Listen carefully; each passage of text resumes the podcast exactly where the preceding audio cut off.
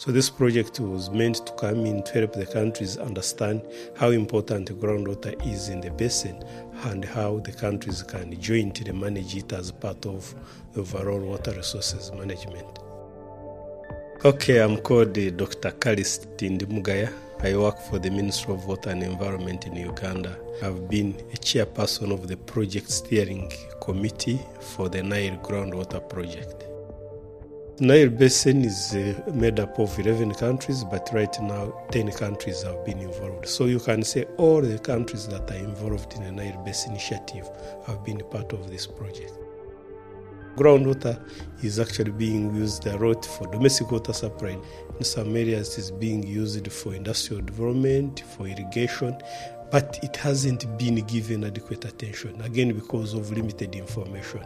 So, this project has tried, first of all, to get the countries to know where do we find groundwater?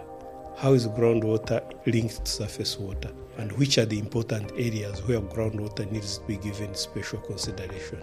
And how groundwater can actually be integrated in the management of the basin's water resources. Isotope techniques have been very, very useful in identifying areas where groundwater and surface water interacting. Probably isotope hydrology is the only technique that can help you to do that. Areas where, for example, groundwater is flowing into surface water, surface water is flowing into groundwater. Isotopes are very, very good at that. They are quite cheap. These uh, isotope techniques have actually contributed a lot and have complemented the existing techniques that we have been using in the basin.